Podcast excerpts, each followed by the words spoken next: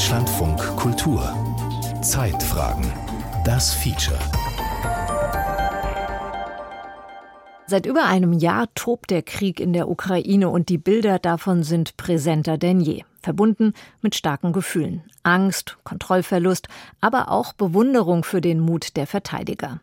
Wie Gefühle im Krieg sich ausdrücken und wie sie sich mitunter im Lauf der Jahrhunderte verändert haben, dem haben sich Historiker und Emotionsforscher gewidmet. Und zwar am Beispiel des Siebenjährigen Krieges. Volkert Wildermuth hat mit den Forschenden gesprochen. Der Siebenjährige Krieg tobte als erster Krieg weltweit mit Kämpfen in Nordamerika, Indien, Afrika. Dabei war es im Kern ein Krieg England gegen Frankreich und Preußen gegen Österreich in wechselnden Konstellationen. In Mitteleuropa fand die erste Schlacht in Lobositz im heutigen Tschechien statt. Am 1. Oktober 1756 trafen dort preußische und österreichische Truppen aufeinander.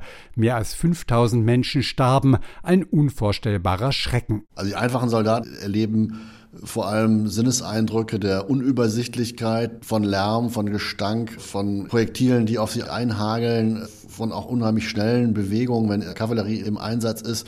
Also sie sind eigentlich überwältigt. Offiziere dagegen hatten eine distanziertere Sicht, erlebten die Schlacht eher als eine Art strategisches Spiel, so Marian Füssel weiter. Der Göttinger Historiker beschäftigt sich schon lange mit dem Siebenjährigen Krieg. Dokumente zur Offiziersperspektive gibt es aus vielen früheren Kriegen, aber im 18. Jahrhundert entstehen erstmals auch Feldbriefe und Lebensbeschreibungen einfacher Fußsoldaten, die Einblicke in deren Emotionen auf dem Schlachtfeld geben. Das ist ja die Zeit kurz bevor zumindest die bürgerlichen, adligen Schichten überhaupt so etwas wie sind Empfindsamkeit als großen Kult entdeckten. Ute Frevert untersucht am Berliner Max-Planck-Institut für Bildungsforschung die Geschichte der Gefühle. Das heißt, dass diese Zeit im Prinzip schon schwanger war mit Gefühlen, dass man in sich hineingehorcht hat, was da eigentlich passierte in einem selber und dass man dieses Hineinhorchen dann auch in Bezug auf diese gewalttätigen Ereignisse dieser Zeit neu perspektiviert hat. Ein wichtiges Beispiel ist die Lebensgeschichte des armen Mann im Tockenburg, geschrieben vom Schweizer Bauern Ulrich Bräker. Er wurde zwangsverpflichtet und kämpfte mit den preußischen Musketieren. Lobositz war seine erste Schlacht. Schon um sechs Uhr morgens begann das Donnern der Artillerie. Da fiel mir vollends aller Mut in die Hosen, und eine ähnliche Angst, ja Todesblässe, las man bald auf allen Gesichtern.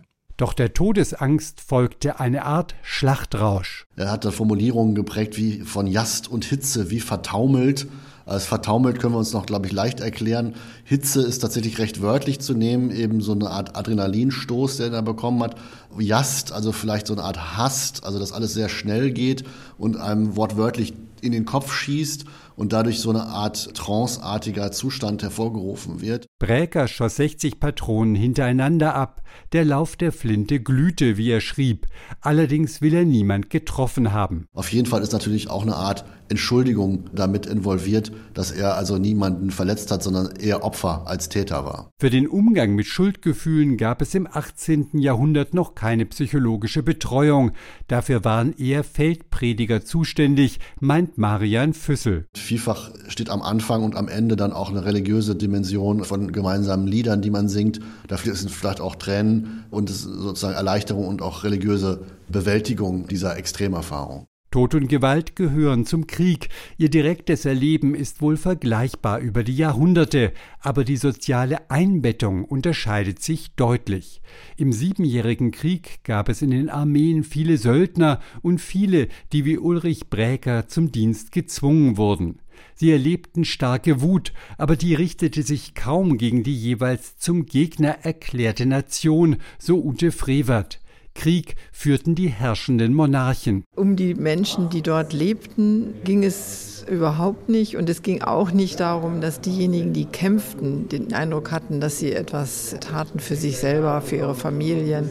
Also diese ganze nationalistische oder auch nationale Identifikation, die wir heute kennen, die fehlte damals noch vollkommen. Insofern ist es nicht vergleichbar mit dem, was im Moment zwischen der Ukraine und Russland passiert, wo die Menschen in der Ukraine in der Tat wissen, warum sie sich verteidigen und auch das Gefühl haben, dass sie selber in ihrem eigenen Lebensrecht angegriffen werden. Parallelen gibt es aber doch. Auf der Ebene der Politik werden Emotionen bewusst eingesetzt, damals wie heute.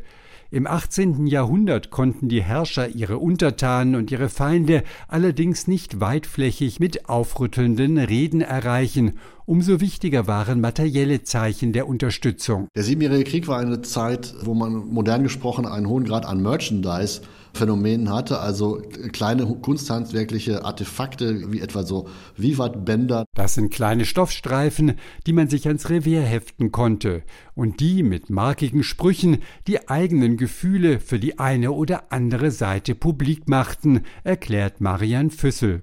Friedrich allein ist 100.000 Mann, schlägt den Feind in die Flucht und so weiter. Also solchen Kraft Worten, die dann eben zur Identifikation dienen konnten, also die tatsächlich so eine Funktion hatten wie heute Aufkleber oder Buttons. Auch abseits des Schlachtfelds schürt der Krieg Emotionen.